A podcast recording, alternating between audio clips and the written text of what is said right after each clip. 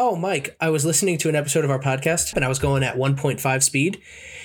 And Okay. you and I have very different cadences and speaking styles. We know that. Uh, we've Yes. been told that uh, throughout our years of friendship.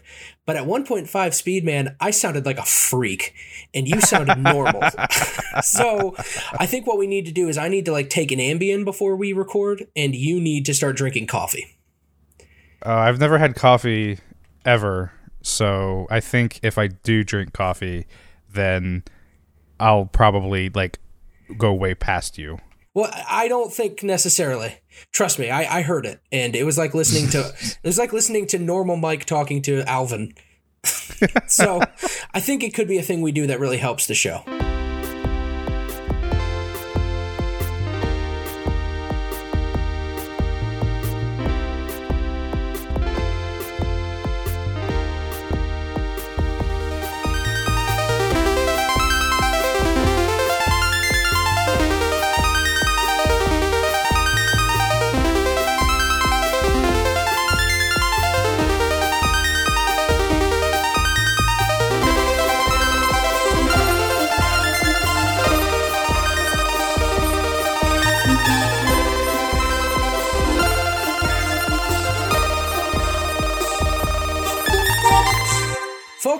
To Surprise Mechanics, the only podcast about superheroes. I'm your co-host Roman, and joining me, as always, is Michael. Greetings, filmer, hero. I see you. Greetings, filmer. Greetings, hero. I, I see all of you. Mike, I'm extremely, extremely excited to talk about Zack Snyder's Justice League. You're you're not just excited, Roman. You're like glistening right now. I am practically glistening like a vampire in the sun. It, it's an excitement sweat. It's truly insane. We're here, and we've all seen this movie now, and it exists in the world. Uh, but it's also amazing that we got it so relatively quick because this was a fan campaign four years in the making and four years is really not that long of a time to be screaming at at&t until we got this it may feel long and it, it is certainly too long but the fact that we even have it now in such a short window is wild and we have a friend to talk about it we finally found a filmer as big of a filmer as us filmers F- finally, just finally. and you know him. You love him. It's the one, the only, Wassam Awadallah! now you're supposed to say something. I, I mean, yeah, I just didn't know if that uh, that intro was. For, I mean, is the music gonna stop playing? Yeah, Is that just? Do we listen to the whole song? yeah, yeah. Just uh, if you don't mind, shut up for like uh, about two two fourteen. Yeah, just just keep it going. Really trying to get to that four hours. What's your deal? Uh, I'm just a cinephile, man. uh, I don't know. I'm, I'm I'm kind of a big DC fan. I, I've read a lot of DC comics, more so than I have Marvel comics. I think. So I think I would agree. I'm more of a DC guy than a Marvel guy, but I think I read more Marvel, and there's probably some psychology at play there. But uh, that's a thing I'm trying to work on is actually reading more of the stuff that I enjoy. Yeah, that's fair. I want to add some context here, and correct me if I'm wrong, but I wouldn't say any of the three of us are like Snyder guys. No, I actually like. I'm aggressive. Like, I I think I watched. uh I think after watching um Batman versus Superman, I texted you, "Why does Zack Snyder hate the things I love?" well, and, and so uh, the thing is, though, I would say I do like Batman versus Superman. And I think history is already starting to be kind to that movie, and it will continue to be kind. Um, because, yeah, we're not Snyder guys. I. I don't agree with every choice in his DCEU. Uh, I agree, for example, with the chorus of complaints that like a super dark Superman is not the most necessary, but I do like his take on Batman. Uh, and you know, we talked a lot about the Marvel Universe last week, so we're not going to talk too much about it on this episode. But it's kind of impossible to not mention the MCU when talking about the DCEU and Zack Snyder's Justice League specifically, because uh, the mindset of these movies at their inception was a rebuttal to the MCU instead of an outright competition, meaning they were going to be more director led instead of as like overly produced as Marvel. So they might not fit as cleanly together as the Marvel movies, but they would have like a more distinct voice and style. And uh, somewhere along the way, Warner Brothers executives got cold feet and decided to not do that anymore and just try to outright compete with Marvel. And I like about the Snyder DCEU that things build off each other in a pretty cohesive way. Like, for example, uh, the destruction of Metropolis and Man of Steel is what inspires Batman to try to kill Superman. And then in Justice League, we see him kind of reckon with that. And I feel like the Snyder movies actually address the human toll of the actions of these heroes more than like the Marvel movies do. It's, it's a lot of bubblegum combat and, and fight scenes, right? So like at the end of the day, even though there's like a bunch of concrete that gets like messed up, uh, I, I don't feel like I've ever felt like, oh gosh, like these superheroes are also like hurting people in their attempt to save many others. I think the Snyder movies do a slightly better job of reckoning with the, the, the human toll and the toll that superheroes and their activities take on the world. But I also think to a certain extent, like they sort of drop it in Justice League. I mean, like, like we don't really see as as much. I mean, like Cyborg's entire story is a little like that, but like we don't we don't we don't see as much of it as like I mean in the MCU they create an entire sort of the Department of Damage Control and set up Tony Stark as a war profiteer. And like you right. and and we'll definitely I want to dive into that more it later in the episode. So, um but I think you're right. And I think maybe part of the reason for it not being as front and center in Justice League is because there was just so much other stuff this movie had to do yeah, exactly. I also just just don't. Yeah, like there's no time for to have like. I mean, who are who are surrogates for the outside world? Like Jim Gordon, and and and and uh, uh basically like Alfred.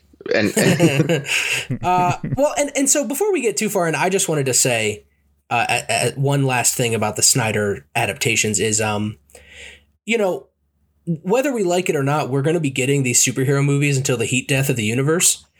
And the one good thing about that is, uh, you know, if you're not a fan of a particular adaptation, you just have to be patient and you're going to get a new one. We're already getting a new Superman now. Uh, so I guess bad news for anyone who thinks Robert Downey Jr. is the only Tony Stark, because just give it some time and there will be a new Tony Stark. So yeah, I guess just if this isn't for you, that's fine. You know, uh, I don't really care but you'll get you'll get one someday. I'm sure that you're into. Uh, and so I would just suggest you try to sit back and enjoy the absurdity because even being, I would say, a moderate fan of Snyder's DCEU, it's insane. he takes a yeah. lot of big swings, and it's really fun to uh, to watch. I actually want to give a shout out to our friend Caleb Grind, who was in our very first episode. He actually said he kind of came around to Snyder's vision in this movie because he accepted the term the the fact that just because it's not like his Superman, meaning the Superman Caleb would want to see, it still is a valid interpretation. And I don't know if this movie is going to move the needle for a lot of people that are Snyder doubters, but I think if you go in with an open mind or you are just a big DC fan, there might be something in Zack Snyder's Justice League that makes you come around. I, I actually like the Snyder depiction of, of, I know a lot of people complain about the the darkness of the Snyder depiction of Superman and, and but like I always like when Superman is sort of presented in that light as, you know, a terrifying godlike alien uh, uh, and and I don't think it's even that that dark. Other than like I know the studio, like when Whedon took over, they really pushed back against the black suit specifically, thinking the black suit would be like, no, we don't want goth Superman or something. but, but, but, they let the eyeliner stay, which is they let the eyeliner stay. And, and he, he, if you, the one of the Easter eggs is if you look in, in Lois and Clark's apartment in Metropolis, there's a poster for the Crow in the background. Superman loves Elliott Smith. well, what's funny about that too is, um, you know, what, let's just get into the suite. Let's just dive right in. Uh, so to your point Wassam about um, the studio being too worried about Snyder's vision being too dark, because that was a concern that is well documented from after the fallout of the Batman versus Superman reaction. Uh, the Snyder cut has like way more heart than the 2017 movie we got. I was actually really surprised at how much of the most heartfelt and arguably more Joss Whedon esque moments Joss Whedon stripped out. Yeah, I, I, have I have a strong feeling that the the 2017 cut of this movie is like, for lack of a better term, is Disneyfied. And Uh, no, uh, I, I it- definitely it- agree with that. Yeah. it just feels like there's like you know ev- uh, there the characterization in the 2017 cut of the film is there's a quip every minute and you know we have to like every moment that we might see somebody's dark side or like the, the very human part of Well, dealing Dark, Dark with Side's not in the 2017 one, Mike. Yeah, he's uh he's actually it's, a, it's just Steppenwolf. I'm just trying to talk about like the darkness within Oh, not, not a stupid comic book character but oh, okay. Um, but um, the, the big thing with um, the 2017 cut that I just felt ruined the film was that like there, there's really no time to uh, look at anybody as a character. The, the moment the moment you see like oh hey Batman has this like you know kind of dark side to him there's a quip there's like a turnaround that makes it comedic and you lose any sort of thought about like okay well you know Batman thinks this about Superman, and uh, you know, there's there's nuance to it. There's no nuance in 2017's Justice League. Just like there really doesn't feel like there's much nuance in Marvel movies to me. Once you see something that's like somewhat dark or you know some somewhat different than like a theme park, then it immediately pans over to the theme park and it's like all happy go lucky again. Are you saying the characters didn't have a lot of life to them? They didn't have any life to them at all. So so so like anti life? Snyder is probably making a, a really deep statement there, then, isn't he? Uh, yeah, man. so to prepare for this episode, I I watched the entire trilogy of the Snyder DCEU, if you can even count the 2017 Justice League movie as one of those. But I also have been reading uh, Sean O'Connell's book called "Release the Snyder Cut." And just the story behind this movie is really fascinating, and we're not going to have time to go over all of the uh, production woes that plagued it. But essentially, even if you don't really care about this kind of stuff, I recommend anyone look it up because it's really interesting story. And Joss Whedon came in and remade the movie, and I don't fully understand why. I there's some uh, evidence that suggests the studio told him to cut it down, obviously, but um, like I said, even like some of the most heartfelt moments he cut out and i can't help but think maybe it's pure ego. He just like wanted to use as little of the movie as possible because he wanted to make his justice league movie. And i at the time you know they still gave joss whedon or i'm sorry Zack snyder directing credit and i think we all thought maybe he was just being nice. But i think even joss whedon was kind of like uh you know what? He can have this one Joss Whedon doesn't have a writing credit on this one, on this, Right. which is uh, which is, and and I I was reading some of the the cast impressions and and Ray Fisher's um uh uh thoughts on on what happened, and one thing that kept coming up was like Joss Whedon's uh, response to even like. For me, picturing Joss Whedon directing Jeremy Irons is hilarious. like Jeremy Irons would be like, I don't like this dialogue. It's bad. And be, I don't even take notes from Robert Downey Jr. that was Why joss would I whedon take saying them? that From, yeah that was Joss Whedon saying that. Wh- Why would I take them from you, Ray Fisher, or Academy Award winner Jeremy Irons? yeah, there's actually there's stories of all of the crew. Like, um, so yeah, so obviously, if people don't know about the Ray Fisher thing, you should look that up as well. But needless to say, even Joss Whedon's disgusting behavior aside, he Ray Fisher has every right to be angry just how much Cyborg was butchered. Uh, Oh, in the sure. 2017 movie, because Cyborg is one of the best parts of Zack Snyder's Justice League, but th- there are reports of like every cast member uh, pushing back on Joss Whedon's dialogue, including Jason Momoa, like just straight up refusing to acknowledge a line at one point. like Zack Snyder, or I'm sorry, Joss Whedon would tell him, "Oh, say that line," and and uh, Jason Momoa would just stonewall him. I think we should take a step back for a minute because I think we can we can give like a little bit of context uh, for the the happenings behind the scenes of this film. Um, there there in, in 2017 the movie was slated to be released and uh, an unfortunate incident in Snyder's family had him step away from production, which then put uh, Joss Whedon in control. And on top of that, uh, it is now been confirmed by Snyder himself that the studio was pushing against him more than usual. So the personal tragedy is what ultimately made him walk away, but the studio had started actively uh, pushing against what he wanted to do. and and I, I kind of feel like a lot of these changes uh, that we see in the 2017 cut that you know Joss Whedon engineered, uh, th- those are things that I, I I can't help but to think it, it's speculation, though I can't help but to think that the studio is also you know signing off on that or even saying you should do this, and um, that's I think also where some of that like that feeling that you know Justice League doesn't really have that much personality or heart to it for the 2017 cut because uh, it just feels like a, a rip of a, of a, Marvel film. And uh, Joss also has done work on the Marvel side, so he probably stepped up and thought, "Here's a paycheck, and I've done this shit before, so let's just do it the same way." yeah. Well, I also think Joss Joss Whedon's very much a person who thinks he knows what fans want in terms of like things like that stuck out to me were like uh, like he was really adamant that cyborg at one point had to say booyah like from the mm-hmm. cartoon teen titans and stuff like that which is just i think whenever you it's not what makes the character that's not being faithful to the character that's being you know beholden to your to your, perceived fan base which i think is just a recipe for for not a good movie. Right. Joss whedon also famously loves to subvert tropes.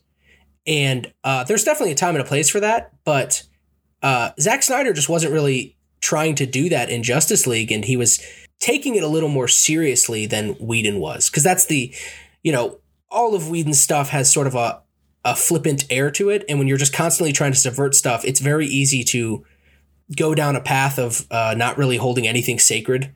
And you definitely don't need to be overly serious when dealing with guys who wear capes and, and punch poor people. But like, you know, you can still take the source material seriously and want to tell a meaningful story without just trying to like get your laugh quota in or whatever was going through his head.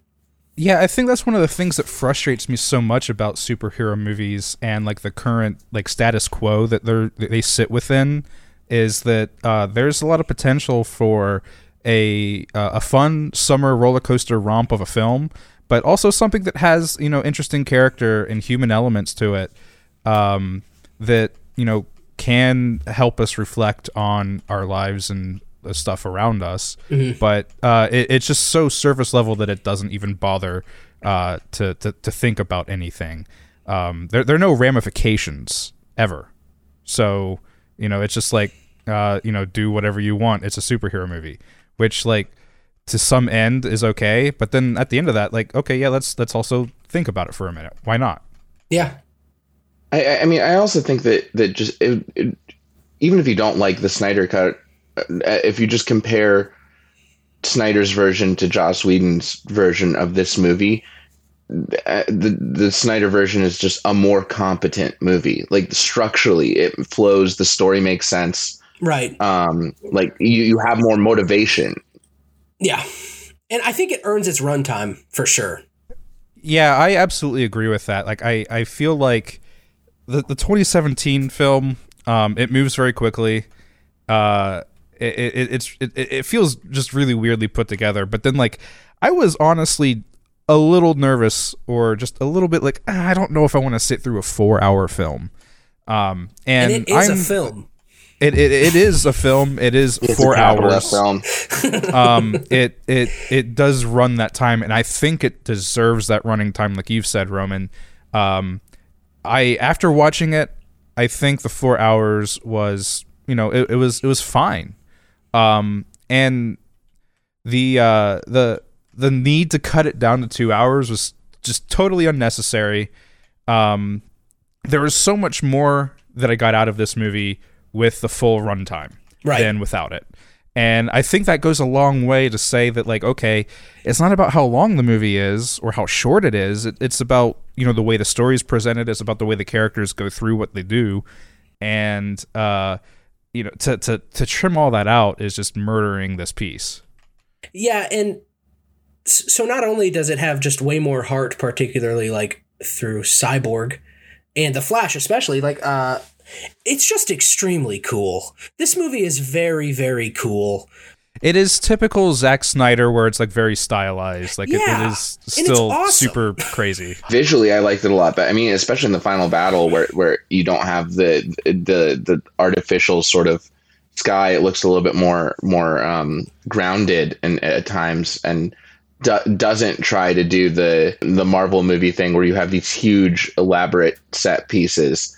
Um, but that sort of detracts from I think I want to see you know I want to see Batman and Superman and stuff. I don't want to see like the the Russian town sky turning green or blue or whatever it was in this uh, Whedon cut. And, Yeah. Well, and something else that's interesting is uh so in the Whedon cut he famously added this like Russian family that's just meant to be like uh example of uh the danger of the as if it wasn't clear from the plot of the movie and it's there was a trend where Whedon uh reused things almost beat for beat from Age of Ultron and so this was one of them it was like you know the families in Sokovia now you got a family in Russia I think one of the only things that did work about that in the Whedon cut is when Superman shows up and obviously he could stop Steppenwolf right there, but he doesn't because he can hear that this family and other people in the town are in danger. And it's to me, it's a very good character beat to have Superman be like, I'll be right back and go help those people. But the Snyder cut does such a better job of showing you that like Superman being there doesn't immediately wipe away the stakes because it's not just they have to stop Steppenwolf, they have to stop the mother boxes from becoming one and ripping apart the planet. And uh, that is what happens. Superman Well, shows it- up, but he's it, too it late. rec- uh, Ro- Roman, I'm sorry, it recreates the planet and it's the Oh, Unity. sorry. So, sorry, um, I'm so sorry. yeah. All right, let's reset. Yeah. uh, but you know, Superman shows up, but it's too late, and then Flash has to reverse time, which is like it's criminal. He took that like that scene was amazing, and it's insane. Oh, yeah. it's insane. He took some of these like amazing moments and was just like, mm, no, I, I feel very strongly that this movie like it had stakes to Yeah. begin with. Like the the uh 2017 cut again like there are, there's such a build up to the the MacGuffin of the the the mother boxes and you know the concept behind what Steppenwolf is doing. Um, it, it's kind of there, but it, it it's still like just kind of brushed over so that we can get to the action.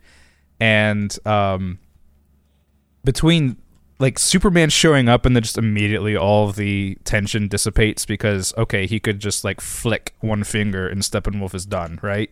Um, I, I I just kind of feel like the Snyder Cut did such a better job with not only that pacing building up to Superman coming back and uh, still having stakes with that. Um, that uh, also when I like when I watch some other movies in the superhero genre, I just don't feel the stakes ever at all. Um, because you just know at the end, like you, you kind of know at the end of Snyder Cut that things will mostly be okay. Um, it, it it'll like the heroes will win, right? And uh, I, I feel like even Infinity War, you know that like okay, yeah, there's gonna be a uh, a turnaround at one point. The heroes will win somehow, or will leave with some kind of silver lining.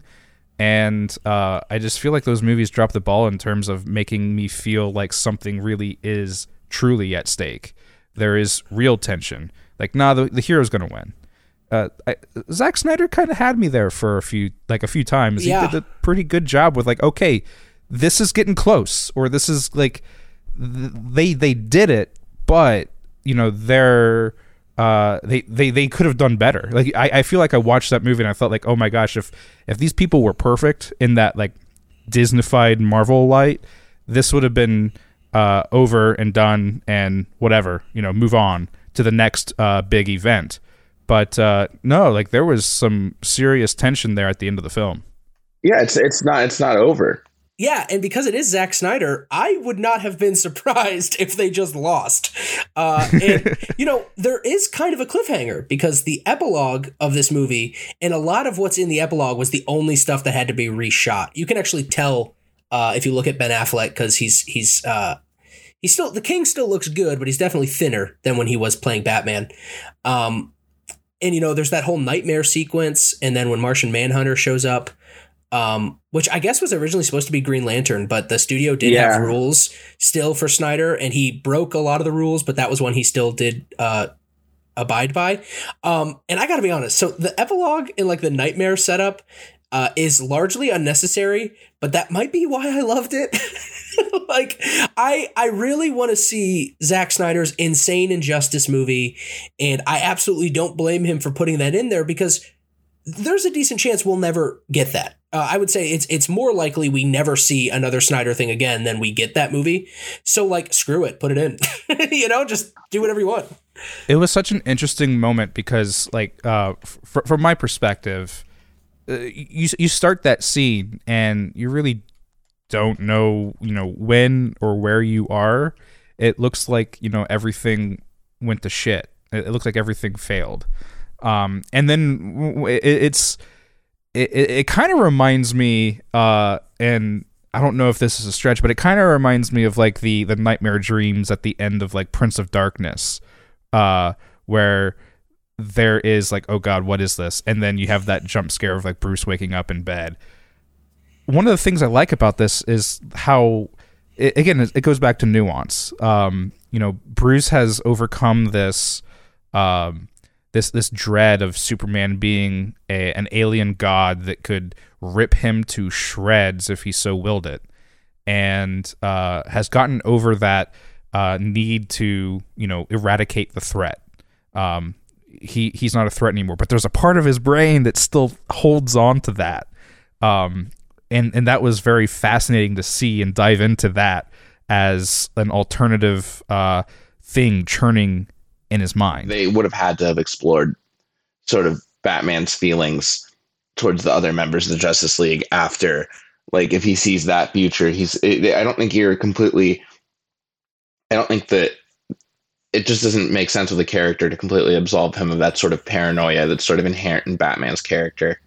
Right, and this movie did kind of address that because he says, "Alfred, for the first time, I'm operating on faith," and yeah. uh, which is you know to go back to what I said earlier of how like these uh, pieces Snyder was laying all build upon one another in a really meaningful way, including how he handled Superman. Because at the end of this movie, we finally start getting, I think, the Superman that everyone would have wanted to see from the start, more hopeful, you know, more optimistic. Uh, but obviously we get this huge question mark at the end because then we see Injustice Superman in the Nightmare. Yeah. Uh, in general, how'd you guys feel about how Superman was handled in this one? I I, I thought it was good. I, I you know I really wish they would have kept the mustache in this one. I I really wish that would have been the swing they took is just keep Henry Cavill's Mission Impossible mustache in this. well, what's funny is when I was rewatching, I forgot at the beginning of Man of Steel he has a beard. so like they very could have easily just taken out the first scene of of Joss Whedon's Justice League where you see him on like the cell phone video of the kids, which everyone like acknowledges is awful. Uh, and they could have just had him have a beard and do some hand wave away of like, oh well, his like cells were just being dormant, but they weren't dead, so he still grew a beard. Well, in the, in the in the in the Superman Returns storyline, he has like long hair and the black suit, which is yeah, like he could have done that. Like Snyder yeah. wanted to do a mullet, and they told him no. Actually, well, I think isn't it true that even if you die, your hair continues to grow as you decompose? So, you know, I don't know how true that is, but I mean, he's also like an He's a Kryptonian, he's an immortal so maybe it does. Yeah, he's them. an immortal alien. well, well, yeah, but like again, like if we want to bring some grounded into it, let me let me Google it. But no, I mean to your point too, Mike. It, yeah, they could have very easily just been like, okay, he has beard. I don't, and like they could have had that would have been a perfect little Joss Whedon quip. The Flash comment on his beard. There we go. Boom. We're moving on. Oh no, it's because uh, the skin shrinks, so it looks longer. Never mind. Oh, well, there you go. Wrong. They could have had his skin really shrunken. Yeah, like he could have been a raisin. Yeah. I also I was re- this is talked about in Sean O'Connell's book. Um, uh, Paramount, the studio that makes the Mission Impossible movies, was actually okay with shutting down the director, I should say, of the of the last Mission Impossible movie was very willing to like shut down production and let Henry Cavill shave, and then give him time to grow it back. And while it was still growing back, they could resume shooting and like use digital to put the mustache back on essentially. And they estimated it would cost $3 million which is a, a, drop in you know the ocean for these studios. So they just told warner brothers yeah just give us the $3 million. But at that point the paramount studio head stepped in and said no this is not our problem. Like we are not going to pay for any of this. Like if they wanted you know they have to deal with the mustache it's their problem. The mustache was so Gosh, uh, that was like probably the biggest thing I noticed and remember about 2017's cut. Oh yeah, the uh, the the really awful CG. Um, and, and like just to think like some poor soul had to sit, you know, at their at their you know place of work and like oh, I'm I I did the best I can. I'm sorry. Right. It like clearly was not done. Like the effect was not finished. And uh, like you mentioned earlier, Mike, how this movie came out in 2017. Uh, part of the reason they didn't want to delay it anymore is because that was right around the time the merger with AT&T was announced. And th- the executives higher up at the company knew they might not be there in a year. So if they waited to release the movie they wouldn't get their bonus. Cool. yeah.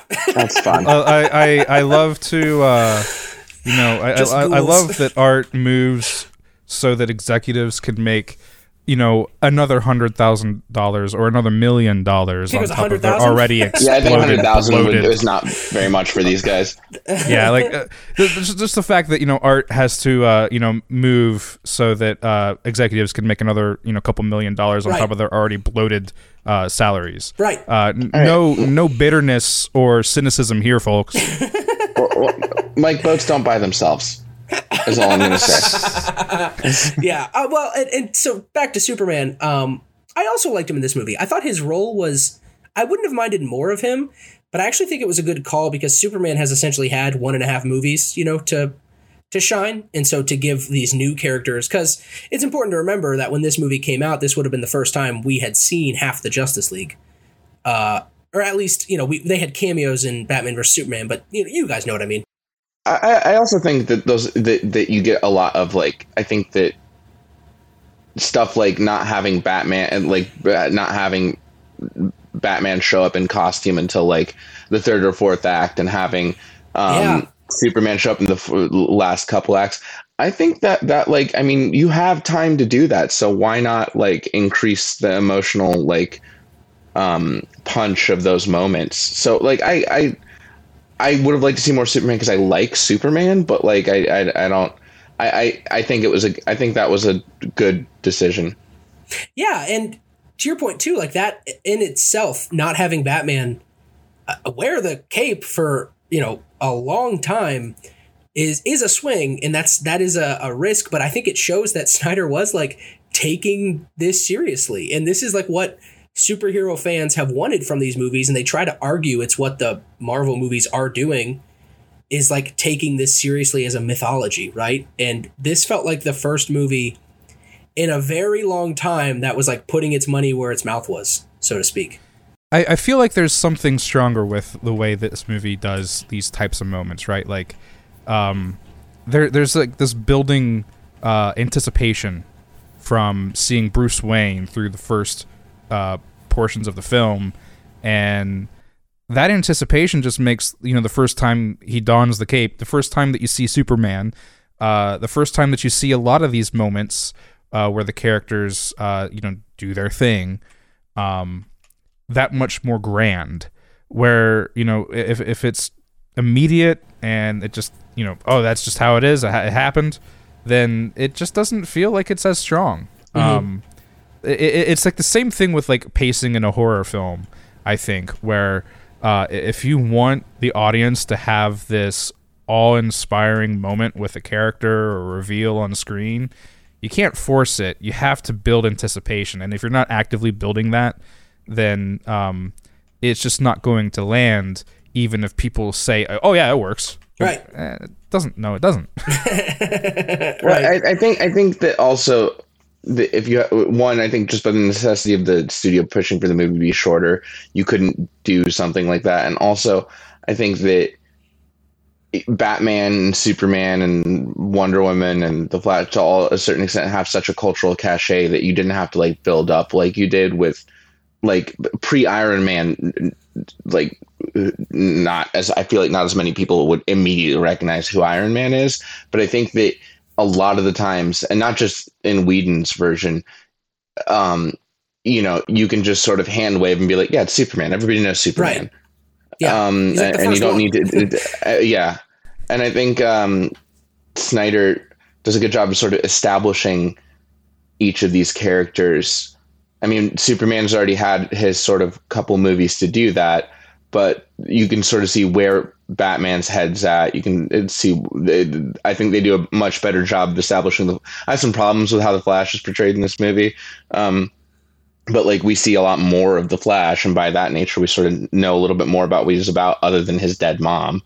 And uh, they do a lot of they do a lot of Wonder Woman stuff, and I, I do like the I do like the extended scenes of of Themyscira and stuff. I I don't love the Wonder Woman scene at the beginning, but like I I I, I know a lot of people um enjoyed that. There's a level where I feel like I mean I haven't seen Aquaman nor have I seen Wonder Woman. Oh, you got to see Aquaman, dude. Talk about Yeah, a movie Aquaman's that just good. has an immense respect for your time. Every scene ends with an explosion, and at the end of sitting through this two-hour movies, you get to see Julie Andrews voice a kraken. It's just the gold standard of making me sit through a superhero movie that arguably goes on way too long. But um, what what I was going to say is, even though I haven't seen either of those films, I still feel like I have a very clear understanding of these characters uh, from their screen time in Zach's cut. Uh, whereas, like again, like I I, I, I I'm afraid to sound like a broken record, but I feel like with uh, with with Joss's, it's just like you know everyone's like a quip machine. Everybody's there to deliver their line and advance the plot. Um, and I I'm I'm kind of been pondering on this the last few days, uh, having watched both movies um, within the span of 24 hours. Um, could you take the Red Letter Media Star Wars review that that challenge where you ask like describe a character without stating what they wear, what they look like, what they do for a living, uh, and and can you like accurately describe these characters, and then look at all these superhero movies and apply that same rule, and then say, all right, go. And I feel like I can get more mileage out of Zack Snyder's stuff than I can uh, Kevin Feige's. Yeah. Well, again, and it just goes back to to to compare to Marvel. It's like it's just a difference in approach, and that's why I think the DCU works best when it's trying to be a rebuttal instead of a copy. And I think DC is hopefully getting that memo now, and that's why they're doubling down on the multiverse. Uh, I don't know if. Uh, I, I think I've talked to you both about it, but like the CW's Crisis on Infinite Earths event they did last year, uh, it was cornball and it was a lot of fun. And they actually had Ezra Miller show up as Movie Flash for a scene. So like, uh, they they they did it. you know, they really and that's crazy. And uh, I think they just should continue with that path. And I I sincerely hope this is enough of a success where they just give Zack Snyder the keys to the HBO Max continuity and let him do whatever he wants on HBO Max because they've already said the Robert Pattinson Matt Reeves Batman movie coming out is not going to be tied to anything. Uh, so so I, I think people can get it. I think audiences. Um, I, I don't think we're alone in having Marvel fatigue. I think a lot of people are starting to the novelty of that has worn off and they're kind of okay with having just good movies, even if they're not connected to anything. And DC should capitalize on that. I agree. I, I, I, f- I feel like that's starting to like spread further out into Star Wars and anything else that has like a pop culture hold. Um, if it's pop culture, then like uh, there's a movie every year, and I just don't want that. Uh, I think that also they were. I, I don't know if it was this was a, a part of the original Snyder vision, but like they, the language used is like they use the word like uh, you know Darkseid conquered all these universes, the multiverse, and, Right. and the, like that language is in this movie, which which. I, I don't, you know, I don't know what that's indicative of. If that was the original vision, is like we're going to explore this, or if that's just something that was added post hoc. But like, I think it's interesting, um, which I think like I, I understand that Marvel's doing that too, and I, I think I, I, I think it's less of a rebuttal, more like to a certain extent you have to do that in comic book movies, because you sort of need a reset. That's how comic books are. Continuities are constantly shifting, and if you want to have fresh storylines or, or, or fresh takes on characters or even new actors, you sort of need that mechanism in place. Oh, right. And that was actually so Snyder had like a five installment plan. This is installment three. Uh, and he, at the end of his fifth installment, he said, and then they would have to reboot because that would be sort of the end of mine. Um, and, and when I say rebuttal, I mean just like the nature of the universe was uh, uh, that was like Snyder and even Chris Nolan because he was in on the ground floor of this. That was how they thought they could maneuver the landscape because otherwise they would just be endlessly competing with Marvel, which is accurate. And and that's I think a reason Justice League 2017 fell so flat is because they were just trying to basically speed up the timeline and get to where the Avengers were after like five years or however long, you know? And to your point too Wassam about the language used, like I was legitimately shocked to see them talk about the anti-life equation and all this like crazy stuff. And it's crazy that Snyder has like he does these deep pulls because when you see an interview with Snyder, he he can come across as like kind of a meathead, and it's like, no, this dude knows what he's talking about. Darkseid's not in this movie a lot. No. I mean, he. uh, uh, But to, to compare to Marvel again, I feel like I understand Darkseid's motivations in this sort of continuity more than I sort of understand Thanos' motivations. Because um, in, in the MCU, they took out the whole like Thanos' obsession with death and stuff, and just sort of was like, yeah, and, and, and it, it's too crowded. It's um, too dark. Yeah. Yeah. well, and the obvious plot hole with Thanos' motivation is um, if he has the Infinity Stones, why doesn't he just make more resources? Why does he have to do genocide? Yeah, it's it, it, it, but like Darkseid has like he wants this equation. Yeah. Um, the dude's a math nerd. He just really likes conquering. I heard it in the second movie. Ben Affleck was really pushing for Matt Damon to discover the anti-life equation on a chalkboard at MIT. um, I actually want to talk about Steppenwolf a little bit because I thought Steppenwolf could have very easily just been a generic CGI character, bad guy, and I think a lot of people would argue that, but I really liked Steppenwolf. I thought he actually had like a decent amount of depth uh, because he he's like kind of pathetic. You know, he just wants yeah. to please Darkseid, get back in his good graces, and he acts like almost like a beaten dog. Like when he fights, he's so feral and ferocious. But then the one time they actually have a dialogue exchange, uh, Steppenwolf strips naked and like practically shows his tummy in submission. Like he kneels down, he averts his gaze. Like, and I was like, oh man, this guy like he's pathetic. Yeah. Like, like the dynamics between the two are interesting and I think worthy of exploration. Yeah. Um, I. I, I've been thinking more and more about uh, the, the CGI aspect of it, though, and I, I do kind of wish that there was a little bit less CG in this movie uh, beginning with those two characters. But the uh, the the way that their dynamic is together, I agree, is is very interesting, and it was a welcome addition to the film. I'm like, why'd you cut that? Right, and it, it like it, it makes you wonder too. If like, man, if Steppenwolf is this capable and this powerful, and he is like that scared of Darkseid, like, well, how does that bode for when inevitably the the League would have to fight Darkseid, right? And that's what we see in Nightmare. We see the Darkseid has invaded and it, it went about as well as, you know, you think it would. Yeah, I, I agree. I like I like the sort of that dynamic. I like the Desaad stuff. I wish mm-hmm. the, I, I like I feel like you could have had Desaad show up and not just molten goopy whatever metal, metal yeah, goopy metal, and and like just have them talk to Darkseid that way. But but I you know, um, it, it I, I do like that the mother boxes have basically what is a Skype feature. It's just yeah, it's actually BlueJeans. Um, I, I I, I do, I, do, think it was weird. I, I, immediately was texting with our friend Matt Rayo about him. Uh, uh, you know, uh, he in that scene where he talks to Darkseid, he gets progressively more naked every cut. You know, it's just polite. When I walk into a room with my boss, I immediately take my shirt off. That's right, that's right. just hey, what's know. up? And just avert your gaze, looking down at the ground. I do like his little spider friend. That that that's you know, he's he's got a tiny spider oh, friend. Yeah, I like that too. Yeah. Uh, and I actually liked the armor. I thought it was cool, like seeing it in motion. I like a lot of people when they released that first picture. I think Mike, wasn't it? You said something. He looks like the thing they put on the side of a graphics card. yes, yeah, yeah. It, it, looks exactly like a good old. A uh, uh, uh, it's it's a heat sink for all of the combat that's going to happen later, right. boys. And and and it just looks like you know that first still they released a Steppenwolf. It looked like the kind of thing they would release to go like, look at what you can do with this card.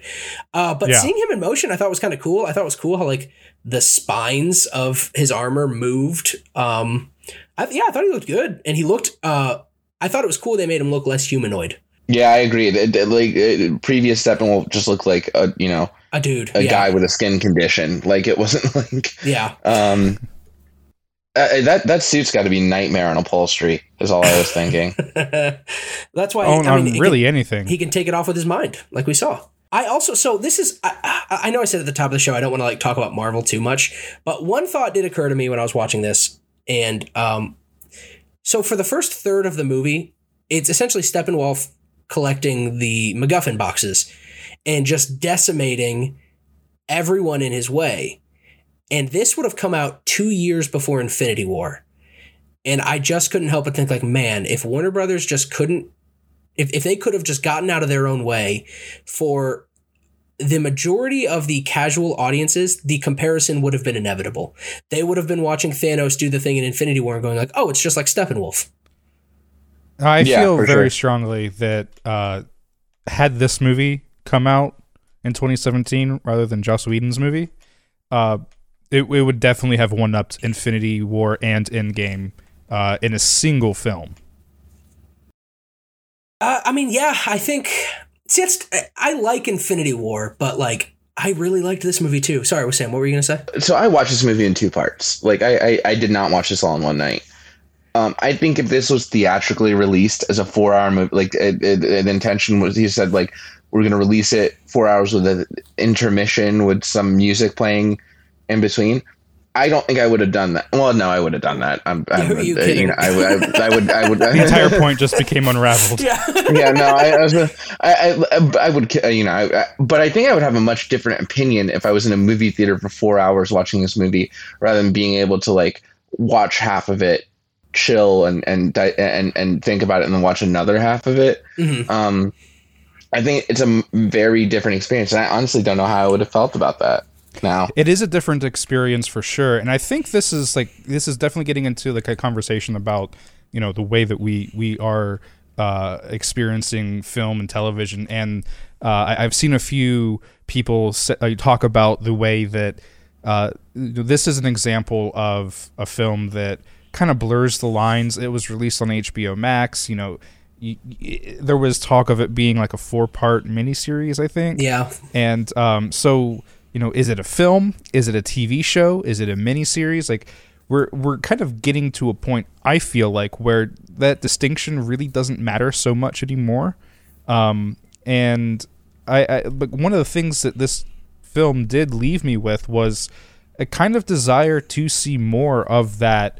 Uh, not from like DC specifically, but just in general. Like if, if if someone has a story to tell and it takes four hours, then I really hope they get the opportunity to tell their story. Um, and you know maybe I sit down and watch that hour by hour.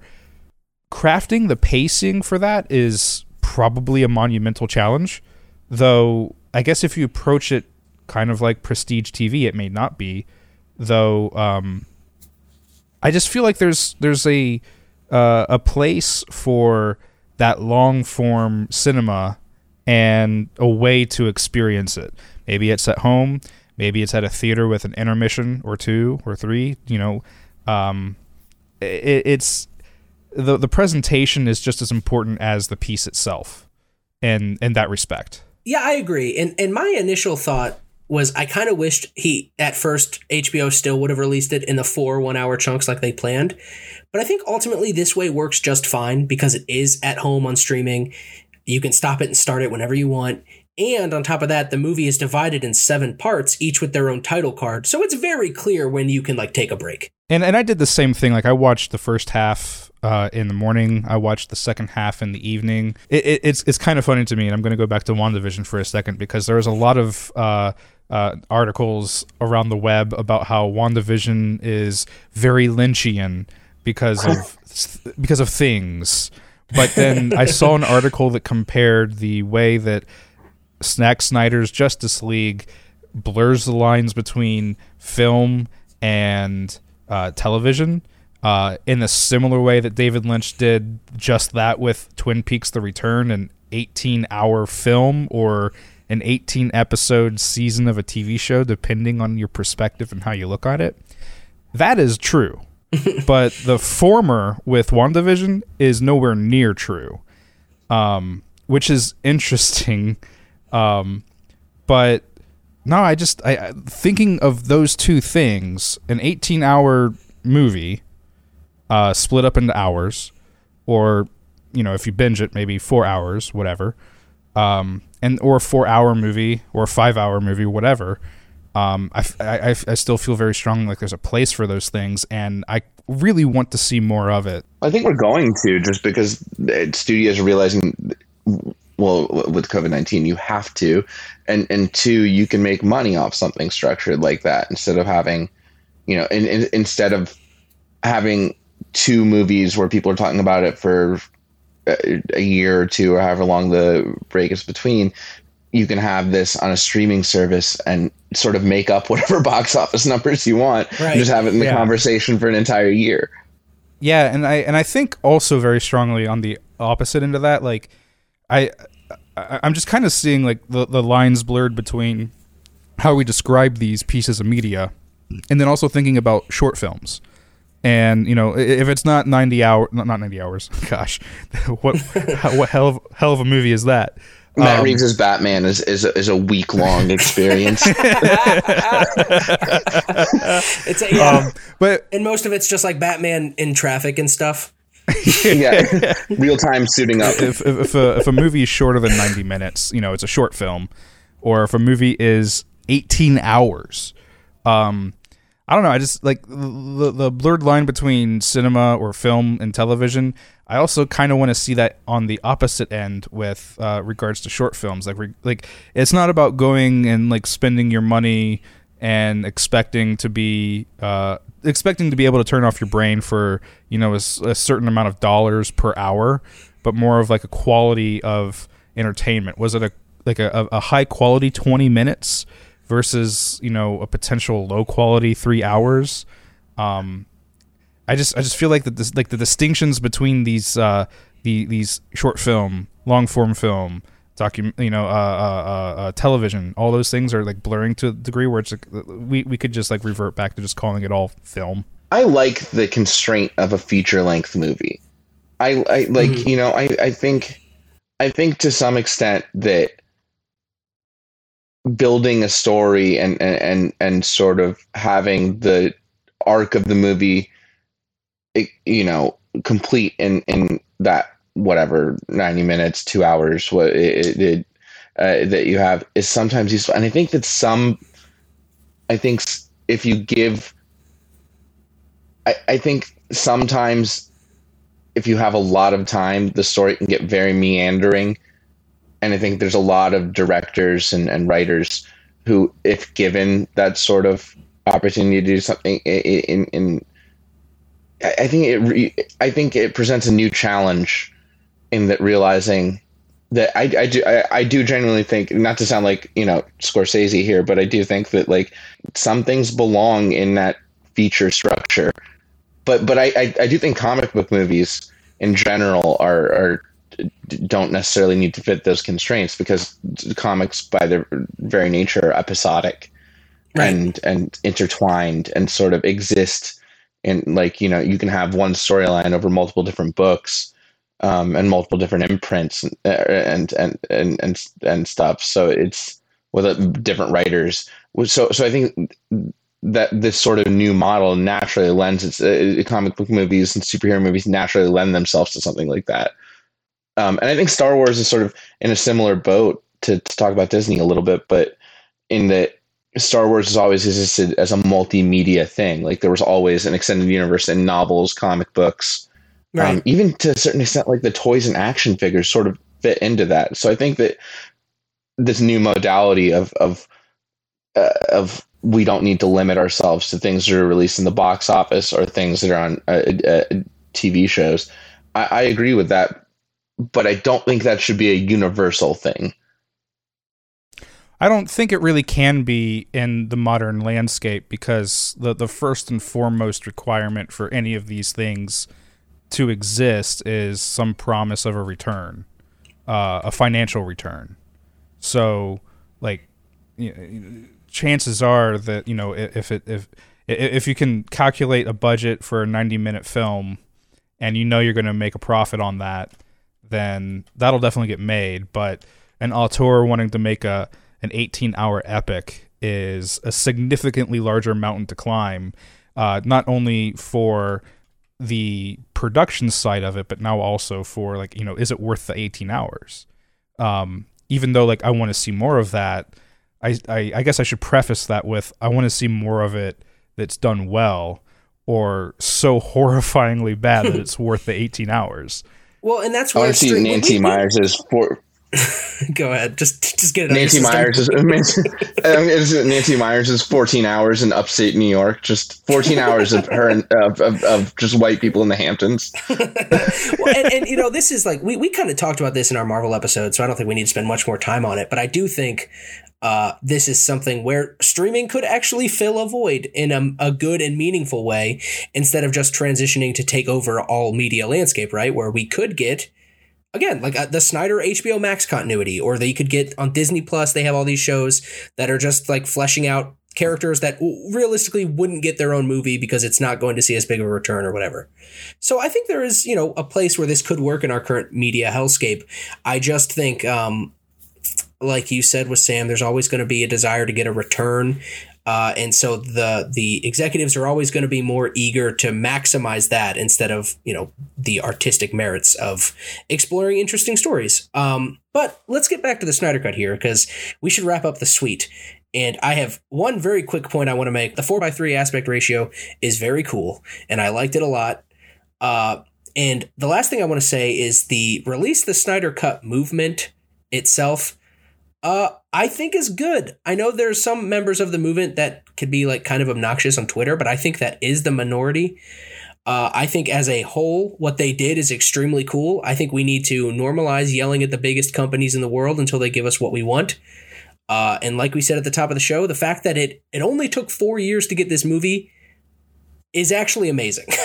like that is really not that long of a time. And so the fact that the release the Snyder Cut folks managed to keep the pressure on Warner Brothers and Zack himself helped them, uh, I think that kicks ass, honestly. I think that's extremely good. Yeah, I also think the fact that it was that that it was good. Like this was a, right. like this was this was better than the Whedon version, and people like it. It is is really a good good thing for future sort of productions of of like, hey, sometimes it does make sense to to uh, if if if everyone is yelling at you that hey, we want a better version of this, right? That and and and it does pan out to be better. I don't know by what metric you can judge the success of the Snyder Cut because I really just don't understand streaming. But like, well, and the numbers are never transparent for like any yeah. streaming platform. And, and and I feel like when you talk about judging success, um, I I always look at that more of like a subjective response to you know uh you know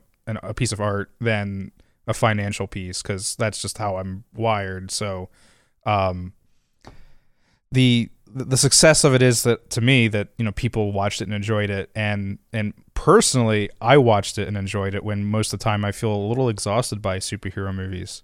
I've seen some hand wringing about how like Warner Brothers doing this just caves to like toxic fandoms.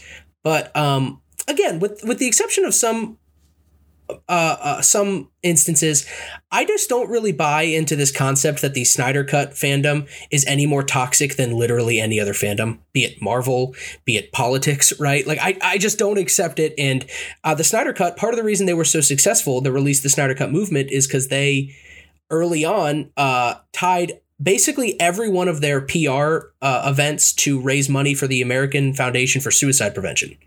So they've raised like a lot of money for a noble cause as well. So it, it isn't just people screaming on Twitter. So I, I, don't really buy into this idea that it's like it's it's going to be bad for the media landscape because uh, uh, there was an article in Polygon, and I don't want to uh, dogpile this person, but uh, just to have like a tangible thing to point to. And one of the points they made is it's going to encourage studios to not take creative risks but this was the creative risk, right? Like letting Snyder yeah. come back and do this and have a four hour long superhero movie is a much more creative risk than uh, just trying to continue on competing with the Marvel Cinematic Universe. Also, I don't know what gives people the idea that these big studios are really interested in taking creative risks. Well, no, they aren't. They they absolutely aren't, and and I think that I think that like any executive that would happen to stumble on this and think like, oh, well, we do like, no, you absolutely do not take any risks whatsoever. It it is purely financial analysis right. and marketing analysis to know will this movie sell and what can we do with focus groups in order to like appease everybody in that group in order to make it sell. Right. And that's not to say blockbuster movies can't have artistic merit, but the only time, like the only instance in recent memory I can think of Warner Brothers taking a risk would be like making a Christopher Nolan movie, and that is not a risk anymore, right? Like when you've made a Batman trilogy, like you've made it, you're no longer a risk. You're Christopher Nolan, so don't. I, I feel like that, that that's like a, a, a sliding scale for like every like uh, budding creator, anybody that's you know an artist that's like getting their start. Like there was a point where Christopher Nolan didn't have the clout um, and that's that you know there's there's your risk. Uh, this there's new guy on the block, and you know is he good or is he not? Will he sell? Um, and so there's uh, a point then which where like you know they're now a household name, so it becomes much less of a risk. Wasn't the conversation around like Wonder Woman like wow this is going to be a big this is a big swing like Wonder Woman leading a movie like are we gonna um and, and I think there there's still this attitude that that comic book movies are like, well, you know, can we get a mainstream audience for this? And sort of just like, well, no, I mean, that is the mainstream audience now. Is right. like, these are the movies people are taking their kids to. These are the movies like, uh, I don't even, I don't think you can think of them as like genre films anymore because they're just so ubiquitous. Yeah, I agree. Or, or I would say they are their own genre now. it is the superhero genre, and you're going to take your family to go see the new superhero movie. Yeah, but I mean, there was there that was like when Batman Returns, like or or the the or or, or the Val Kilmer Batman's um, it came out. I think people very much like were not aware of like it was still in the early days of um, uh, you know, people thought, thought of Tim Burton as this animation guy, mm-hmm. and and and oh he's doing inter- and and and that was like an interesting movie that you took that that, that but I think was very much received as oh well this is a Tim Burton thing his take on Batman and not necessarily that this is a superhero movie and that's you know it fits like I think if you looked at I, I guess I'm agreeing with you, Roman, is is that they are a genre in and of themselves.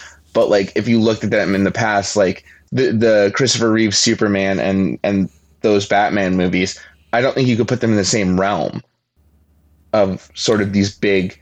But now it's sort of been expected that these are going to be huge, big releases that everybody's going to be talking about and everybody's going to see. I, I think that like mm-hmm. ties back to again like the, it's the historical context, right? Like mm-hmm. back to like an individual creator starting out fresh. That is the genre starting out fresh. Um, we see the same thing with like Dark Souls was a big hit and has spurred an entire genre bearing its namesake. Um, and and so now there's also a, a, a group of people who are diehards for that type of gameplay in a video game. Um, it seems to be the natural progression for things that hit that that nerve for pop culture popularity. Um, mm-hmm. and, and and so you can start to trace when it start when when it when it becomes uh, you know a thing of its own to being this overarching genre or bigger concept. Right. I think we have to put a pin in this because uh, I I am in agreement with you guys. I think uh, much like you know comic books are really one of two American art forms. The comic book genre is a new genre of movie we've seen, and I can only think of a few examples of movies I would say actually break that mold. But even wildly different movies like the Snyder Cut and say the Avengers, I would still maybe put those in the same genre. They're just you know subgenres within a genre, I guess. Yeah, I think you can you can classify and describe or um like it's it's like the animal kingdom, right? You can just keep classifying down, it. down, and down, and down, and down, and down to the point where, like, okay, yeah, each each one is now their own individual species. Uh, to to put it in a very lame and not at all scientific way, but um, you, you you can you can continue to like define these things to like their absolute atoms. Well, let's move on to the sour. And so, admittedly, I'm really movie sucked. I'm just kidding. I'm, I'm, I'm curious to hear like Wassam, your takes from a DC fan, and Mike your takes from like someone who isn't as much because you know I'm going to be honest I, I liked this movie I don't really have a lot of critiques of it uh, but I also know I'm I'm incredibly uh, partial. I was really excited for the Snyder cut. Uh, I do like Batman vs Superman. I like Batfleck, and I uh, like the swing Snyder was taken. Uh, one thing I will say is, um, like we've already talked about, I mean, this movie's long. It's four hours long, and I'm not really sure how it could have been cut down. I think there's like maybe a half hour of fluff that could have been cut down. So you're looking at three and a half hours, which is still pretty long. Um, and there's just like no editor that could make that work. And on top of that, the fact that Joss Whedon wanted to like reshoot a lot, but even if he didn't want to reshoot a lot, I think he just it was a losing battle. Um, and I think maybe you could argue that that's like a fundamental flaw in Snyder's storytelling because I do think a lot of his movies tend to uh, run a little long. And I don't know if he just needs to hire a story editor he works really well with or what. Um, I'm a little more forgiving of the Snyder cut for it because it is like a director's cut, right? And and when like a director's cut has scenes that I'm kind of like, well, they could have cut that. I'm like, well, whatever. That's kind of what I signed up for. Uh, but I don't know. I, I just think maybe that's a, a, a larger problem outside of his work on this movie. It's hard to to eh, you know say that what what you could have cut out of eh, because eh, three and a half hours and four hours is like at that point like that's such a granular difference that like I really you know I, I'm I'm not going to complain. Um, because if you're in it, you're in it. I feel like I don't know. I feel like three and a half to four. If we're still like like to go back to your hypothetical about if this had come out in theaters, I think that's a big difference. No, I agree there, but I think in this context of like it's going to streaming, and he right. knew that it was going to streaming. I, I think had to have when they were reshooting. Right, and I agree. And again, this is a director's cut, so like, fine, sure, we're sure put in the you know the two minute sequence where uh, some Icelandic women are singing a folk tale, fo- a folk yeah, tune cre- to Aquaman. Like cre- creepily, sn- I did think that scene was weird, just like the the you know creepily sniffing his uh, sweater, which oh, is like extremely weird. But you know, sign yeah. up. There's like a lot of like we like like uh you know I think my biggest complaint about the Snyder cut is I I think the depiction of the Flash is better in that they utilize him more and and and he's let, like in the in the in the Whedon version he was hesitant to like fight the bad guys and Batman had to give him that speech about like just focus on saving one person. And it's like and we have him as a little bit more competent but also like Ezra Miller is still very much like um, comic relief. I think it works better with Snyder's version because in uh, I, I feel like each character still has moments where like okay their the way their characters are and the um you know their nature uh has like this interaction that is funny because you know the thing they said but it's not a quip it's not right. um you know you're not a vehicle for delivering this this funny joke that the the screenwriter wrote. Um, there's something in your character that made you say this, and because it was sarcastic uh, and true to your character, it was funny.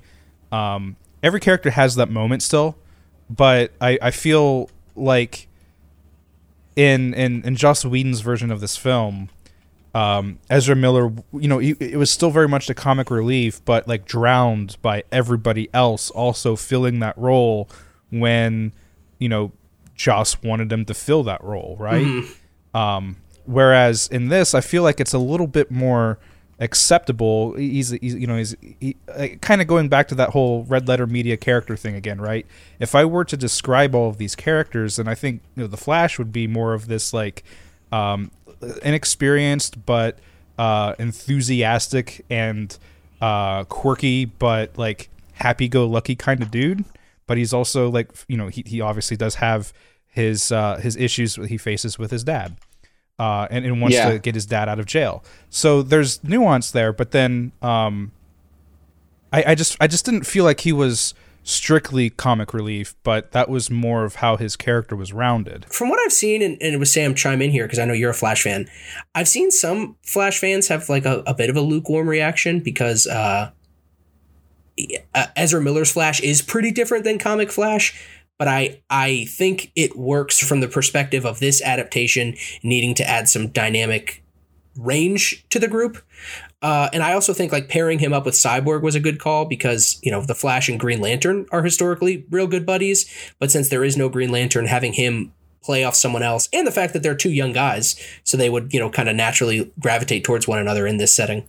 I think the complaints. I, I mean, a lot of the conversation is like, "Oh, he just doesn't seem like Barry Allen from the comics," which I think he's there. I think they sort of.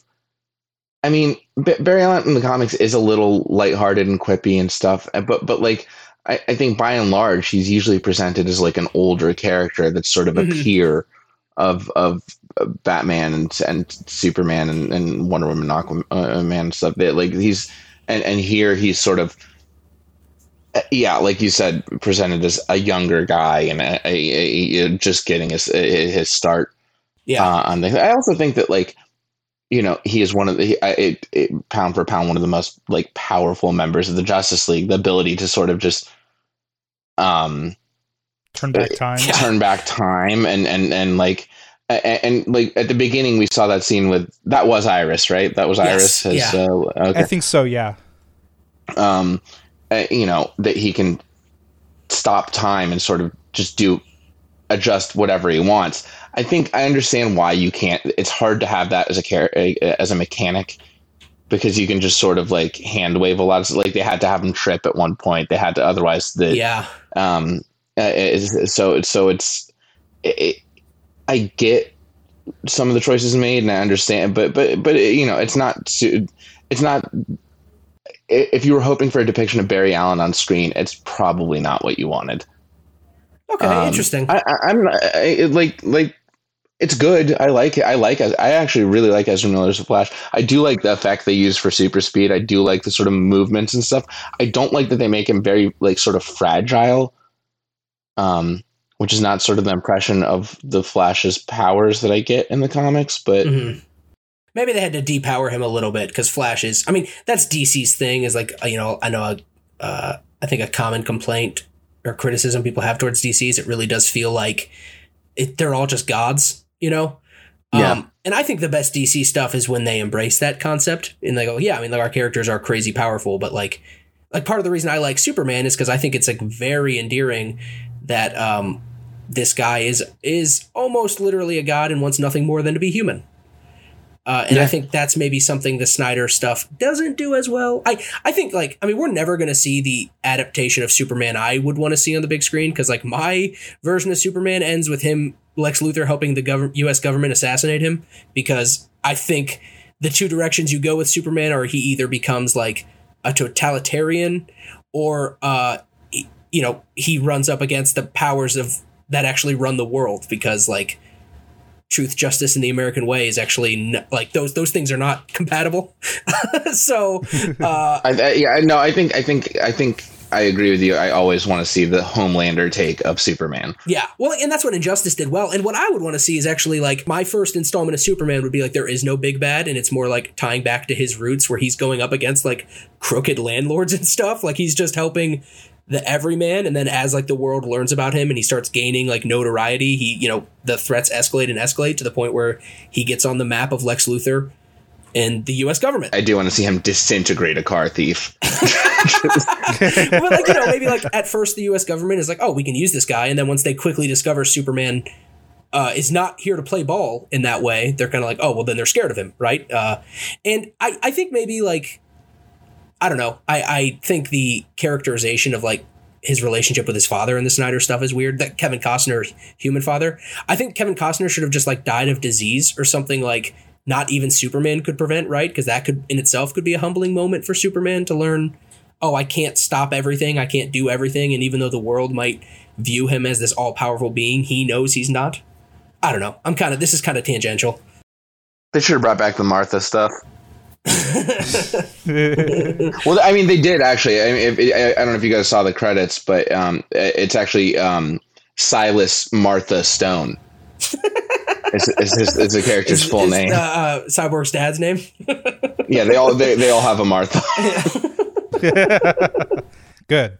Well, I I- I feel like um, there's a good chunk of that uh, that you know responds to to Barry Allen's interpretation in this film.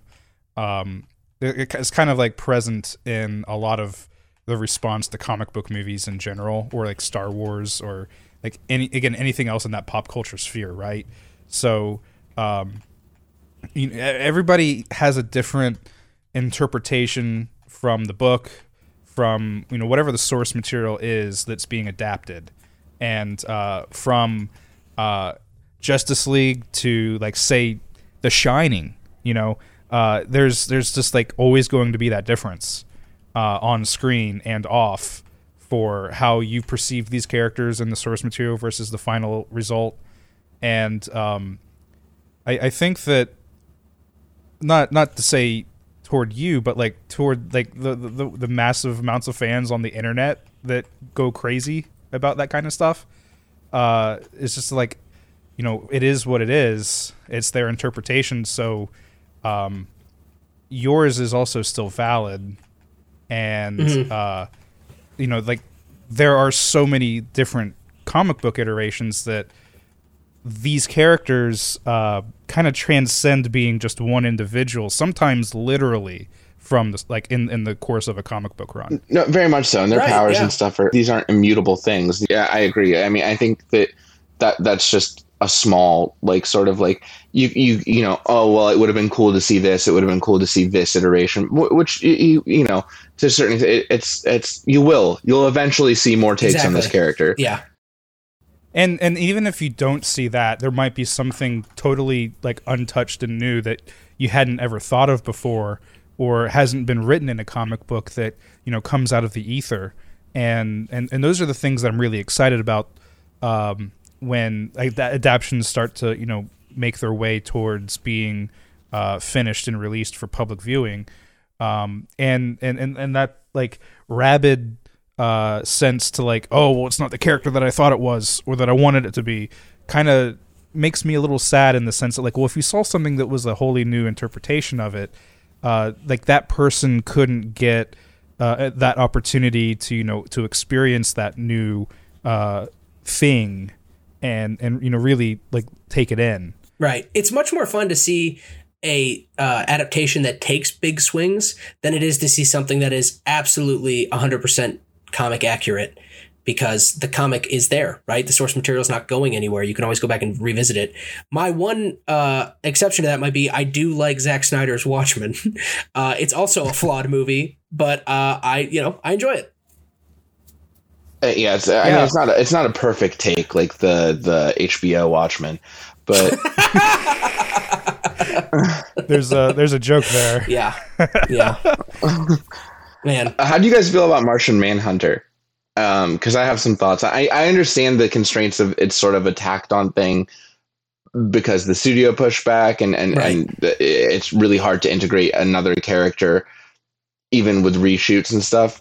But it, it does seem like a waste. I I like the end part, but I also don't understand. I I, I understand Lois's Lois Lane's significance, but it seems like that if he's aware of the you know the the minute details of Martha Kent and Lois Lane's relationship, then that energy could have been better spent thinking about the interdimensional threat that the planet was facing. Well, I think I think um, how they could have fixed it because I agree. I think that scene when he first is revealed, it was cool to see, obviously to see Martian Manhunter. But then I was like, wait, this doesn't make any sense. Like, why is he Martha Kent? Uh, and I I did like the scene with him and Batfleck at the end. Um, I just think the way they could have maybe uh, made it fit together a little smoothly is add another really brief scene that just implies that Martian Manhunter knows of the League's plan. And even though he's not ready to like join the League outright, uh, he maybe has an idea of like, okay, well, when they bring Superman back, he's not gonna be right because they could, you know, say something along the lines of Martian Manhunter as you know, he's well traveled. He he maybe has like a better understanding of this stuff, so he knows Lois Lane needs to be in the park at that specific moment. So he does what he needs to do to get her there. Because uh, I think in, in Snyder's, it's a little bit more convenient for her just to be there. I know there is like they set up the fact that she goes and delivers those police officers coffee, but to have her come back out at that specific moment when she's needed, I think it's supposed to be implied that that's why Martian Manhunter did it. And maybe that's why they ultimately changed it from, because I, I have to believe that was not always intended to be Martian Manhunter. Uh, when, when, uh, Martha goes and talks to Lois, and that's why Snyder added him there was to sort of imply that. But to make it a little bit more crystal clear, I think would have been better. My uh, my thought on it at the end because like during the course of the film, I, I I didn't really think too much of it. It was like another comic book thing, right? right. but when when when he shows up to talk with Bruce Wayne at the end of the film, you know, I, I reflected on that, and my my like dominant thought was really like, oh, this will be something that comic book fans will really enjoy. And I get that it's setting something up potentially, you know, but like what happens in this scene doesn't really seem all that important to me. Well, and jokes on you, Mike. Comic book fans don't feel joy. Yeah. Uh, that's good news. um, anyway, like the the one thing that um that like just permeates my brain after that thought is, you know, where was he the whole time? I know that like there was the you know he said like I wasn't ready to do do my thing, but uh, one of the things I, I find interesting about the multiverse is that all of these superheroes and godlike beings can exist in different planes of existence and different dimensions. But when you do like like the Marvel thing or like everybody's like you know a stone's throw away from each other, it kind of makes uh, some of the more grounded and down to earth stuff feel a little bit more uh, like it, it, doesn't it doesn't feel as cohesive to me um, because I know that like oh yeah if like if if there was a standalone Flash film and I knew that Superman could come over and help out, then it it definitely takes away from it quite a bit. I feel. Uh, so to know that he was there and just not doing anything leaves me with the thought, "Come on, dude, what are you waiting for? Like, like get out there, right? Like, like chop chop, Earth is dying." Um, my my thing is is is there a chance he was Martha Kent the whole time? oh man, oh man, that that's that, the that's the best alternative. That's that Snyder swing, baby. I would I'd be like, sure, fine. I nursed you, Clark. oh man, uh, yeah, I don't know, I, and, and, I do think I, if see, I feel like this is um, I, I feel like I remember at some point years ago when before this movie came out and it was still Zack Snyder's Justice League before Whedon came in. I remember um, Zack Snyder posting something and having this hashtag that was like "Unite the Seven. So I think at one point he intended for everyone to have a part because uh, the missing because there's six right now, so that seventh would either have been Martian Manhunter or would have been Green Lantern. Um, and he has said for years that that guy, I forget the actor's name, but he, you know, he's in the Man of Steel movies and he he shows up in Batman vs Superman. Uh, as a general, and he has said he's Martian Manhunter the whole time. He has like revealed that. Uh, Harry Lennix. Yes, thank you. Um, but I don't know. I don't know uh, if maybe he was originally he had intended for him to join, but he thought maybe introducing Aquaman, Cyborg, and Flash was already enough, and adding a fourth in there might just be too much. I think the pushback was he was going to have him as John Stewart, uh, uh, Green Lantern. Oh, um, okay. Which I which uh, it, I I don't understand why you would I mean, he he establishes Green Lanterns, and also that's something in the Whedon cut. Green Lanterns are not as directly. I mean, but there's a Green Lantern on screen in mm-hmm. in the theatrical cut, right? I like I like how in this one when Darkseid tries to grab the ring, I thought that was just a cool little moment. Yeah, there's there's definitely a Wikipedia article about that character. Oh, 100%. Oh, for sure. I guarantee that is a real lantern. That's Snyder pulled. Yeah. Uh, yeah, I um It looked like Tomar-Re, but I don't think it was. Shut up. to go back to just how like long this thing is.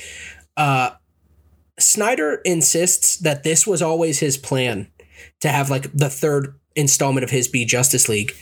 Uh but I don't know. I wouldn't be too surprised if there was a little bit of like Warner Brothers kind of being like, "Can we get to the Justice League sooner, please?"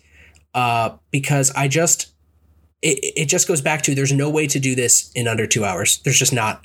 There's no way to have this team up make sense and give everyone their motivations. And like, you know, we talked about it a little, but like, I just really want to emphasize how dirty they did Ray Fisher in the theatrical cut because those yes. cyborg sequences are some of the best in the movie. I teared up twice at Cyborg. Well, you also realize how like important of a character Cyborg right. is because half of the plot points of the movie don't happen without Cyborg facilitating them. Exactly. There's definitely like such a a loss from cutting Cyborg's character arc in uh, the film because not only like there's there, there's such a grand emotional impact between the conflict, the fam- the familial or, or the the family conflict that he's experiencing mm-hmm. in the story um and and that you know feeds into you know does he do it does he not like in in Joss's cut he's just kind of moody and you don't really get right. a, a good perspective on why but then when you sit down and you watch this movie it it, it does it, it, it's kind of like an origin story but like it it isn't exactly you know the first adventure right Um, it is you know building those motivations and building this character through all of these lived experiences and in, and overcoming that conflict with his family uh, with his father and without that like the character just isn't there Right. again it's just a vehicle for the quips Absolutely. and uh, I I feel that like this movie is uh it, it is Cyborg's movie uh, regardless like it's called Justice League but like those characters that have not had their own standalone film really shine in this movie and are the runaway characters. I 100% agree. Well, let's go to the sauce then. Uh, what are we rating it out of? Zero out of 10. Martha's. Zero out of 10 Marthas. Uh, so look, um, like I said, I'm not sure how much this is going to move the needle for anyone who has just decided they don't like Zack Snyder. But I think if you go in with an open mind and you are a Justice League fan, I think there's a lot in here that you are going to really like. And I wish this would have been an easier production for Zack Snyder from everything from the actual work he was doing to th- the things in his personal life. But I think the uh, community that was born of this is is pretty beautiful. And uh, in some ways, him getting fired or leaving WB, uh, I think almost benefits this movie because he started referring to this as an Elseworlds Justice League, meaning it's he knows it's not canon, so he can just do whatever he wants. And I th- I think he did it. I think the man really did it. I think he made something really special. I really like this movie. I'm gonna give it nine out of ten Marthas. All right. And I just want to reiterate let him make the HBO Max DC continuity. Just give him the keys to that because I really want to see the Knightmare movie. So I, I I'm I'm not exactly a Snyder fan. Um I, I've seen Batman vs Superman, and I've only seen the theatrical cut. I think there's an extended cut It's- that I it's probably good. should watch. It's- now that yeah. I've seen this extended director's cut of uh, Justice League, and I liked it.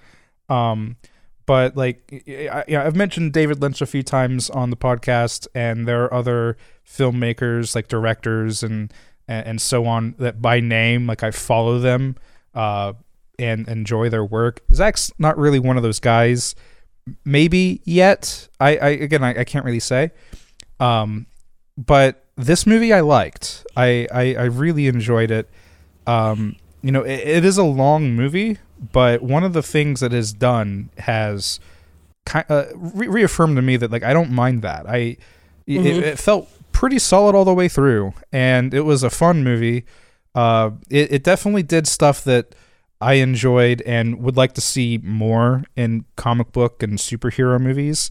Um, it felt a lot more refreshing. Um, and the singular vision of Zack Snyder is, you know, kind of crazy and whatever, but um, to see him like finally get it, get the opportunity to put that out there is also a uh, kind of a heartwarming thing. Right.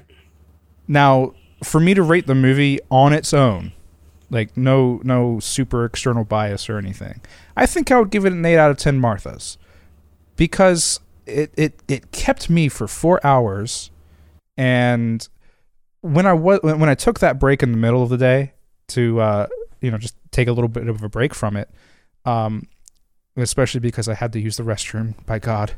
Um, I I was still think I, w- I was still th- I was still thinking about it. Um, and uh, the way that I've thought about this movie after watching it too, I realize is also different from the kind of like self reflection I've had with watching other comic book superhero movies, and um, and, that that reflection I think is more of like I'm thinking about these characters differently. I'm thinking about the story differently, uh, in the sense that like I don't think I would change much as a filmmaker. Right. Um, there are there are a lot of things in there that I would change, but like the the foundation is solid. I feel like, um, so it is definitely closer to what I want, and uh, I would love to see more of that.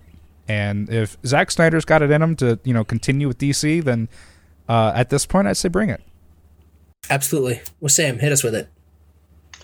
Um, so I'm on the record as not liking the Zack Snyder Batman versus Superman or the Zack Snyder Superman. Um, but if I'm just looking at this movie in a vacuum, or not not even like really in a vacuum, if I'm viewing this movie as a realization of sort of the story he set up in those, I think it's very well done and really competent. I enjoyed this movie. Mm-hmm. Um, I might not agree with some of the directions the story is taking, um, but in terms of visually, in in terms of you know good dialogue, in terms of just ha- having a nice cohesive, uh, engaging story with uh, uh, like a, a palpable threat and understandable motivations for each of these uh, characters is really well done. Um, and like I watched all four hours of this movie. It, it, that that's uh, you know I have uh, pandemics taken away my attention span entirely, and that that's an impressive thing. um, um, uh, I, am going to give it seven out of ten Marthas because uh, I enjoyed the movie. I think like Mike, you said, I don't think if I was making this movie, I would have done anything differently with the setup that was there. It, it would have been really hard to sort of. Um, I, I, I, there's things I would have liked to see that weren't in there, but I understand why they weren't.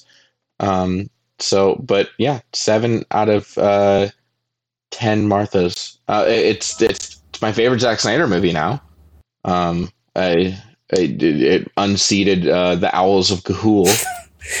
it's the Guardian Legend. What is it? Guardians of Ga'Hoole. Legend of the Guardians, the Owls of Ga'Hoole. Yeah, yeah. But Put it's based on the on novels called the Gar- it's, it's based on the novels, the Guardians of Ga'Hoole. Yeah, I am gonna make you a Batman versus Superman believer. I've decided that is my new life's mission. Because uh, it, I mean, I probably have to rewatch it. It is good, and I I can't wait to rewatch. Uh, just honestly this this four hour movie i'm very excited to eventually carve out another four hours where i can rewatch it. I do feel like I I need to do the Justice League justice and watch these director's cuts of these other movies and the other movies leading up to them because I, I do have those gaps, but um, the you know I, I, it's to be seen if that will you know enhance the experience uh, of Justice League itself, and then uh, you know are those other movies also just as good? Hopefully, yeah. Yeah. The movies to come, hopefully even better. Yeah, I mean, I you know, I, I think it will. The Ultimate Edition of Batman versus Superman is is very cool, um, and you know, I will say, uh, you know, w- w- just to practice what I preach here a little bit, I don't think it's fair to like tell someone like, oh, well, if you don't like Batman versus Superman, just wait because that gets explained in Justice League. Because like, right, that that like sucks. you need to have a good movie in your movie. Um, but I would say I, I did like Batman versus Superman, uh, even with its flaws seeing it in theaters. I thought it was really weird, and I definitely understood why it's not everyone's bag, but it is cool. And like I said at the top, I think history is going to be pretty kind to it, and I think we're already seeing that. Wassam, thanks so much for coming on. Uh, if people want to find more of you, where can they? Um, I guess I have a Twitter. Uh, Hobbs and Shawarma is at Hobbs and Shawarma is my Twitter. Um, I think I have like 70 followers, so hopefully. Let's get that to 75. Let's get you the surprise mechanics bump. Yeah. Actually, if you could send some of those to our Twitter account, that'd be awesome. Yeah, for sure. It's a it's a follower share system what we're trying to establish. I think I think the Venn diagram of our Twitter followers is probably closer to a circle than anything. One thing I will say is I, I, I wanted to add on that I watched one Wonder Woman movie, the the first one, um, and didn't watch the others, and I also think that Zack Snyder did a better job of utilizing Gal Gadot than Joss Whedon. Mm-hmm. Um, uh, and I don't. I forgot to touch on that, but yeah, I agree, and and that, it's kind of wild because that's like Joss Whedon's thing, right? Is like having like strong women characters, and and uh, he, he, I think we've discovered that that is not Joss Whedon's thing, right? Well, that's, that's I mean, this, this is in massive quotes. That's his thing, like supposedly, but he like he made a like a, a a sexualized mommy figure. Like he really did, did her just insane. Uh, what he did to Wonder Woman compared to well, I mean, also, I think I think I think it, it, realizing the limitations of, of Gal Gadot as an actress is very important. Uh, as an mm. actor is, is, is is very important. I think Zack Snyder does a good job of that. I mean, Ben Affleck is a good Batman because you can basically have Batman like he doesn't need to have that many a huge range of emotions. Uh, like th- these characters don't necessarily need to to. I I I I guess the, the I guess the the the mean way of putting it is Zack Snyder uh, realized that Gal Gadot cannot act very well. yeah. and on top of that, it's just like insanely, it's way cooler to see Wonder Woman chop Steppenwolf's head off than to not see that. Yeah, that, that was pretty sick. Oh yeah. Yeah, but that, that- sorry, that's the end. Of, that's the end of my thoughts. All right. Uh, do I need to watch the whole animated series to understand this? yes. Uh, yeah. Absolutely. I'm I glad think you you should watch the DC animated movies. Those are actually Those are really, actually good. really good. Uh, I I've, kinda- I've heard those are decent. Yeah, Wassam and I have talked about that. I actually kind of thought about that might be a fun episode down the line, um, because I think anyone who likes the MCU or likes the DCEU is sleeping on those potentially, and those are really good. But we should definitely put a pin in that and potentially save that. Le- leave them one and more. You know, that's podcasting 101. yeah. Oh crap! I didn't get to use any of my catchphrases. Oh, do you want to lay one on us real quick? I mean, the top of my list is "ka-chow," but that that's just Lightning Okay. McQueen's catchphrase from Cars. Um, and the second one is um, uh, "Jet fuel can't melt steel dreams," which Well, I would love to imagine the context you thought you could use. no, that. I couldn't really squeeze that one in. Thanks for listening, and um, we will be back next week with more video games. Mike, we're done. The superhero spectacular is over. I heard they're never making another superhero film again, so I guess this is where the train stops. Uh, that's it. I, I trust that. Wherever you heard that from, I trust it. Bye, everybody. Later, boys.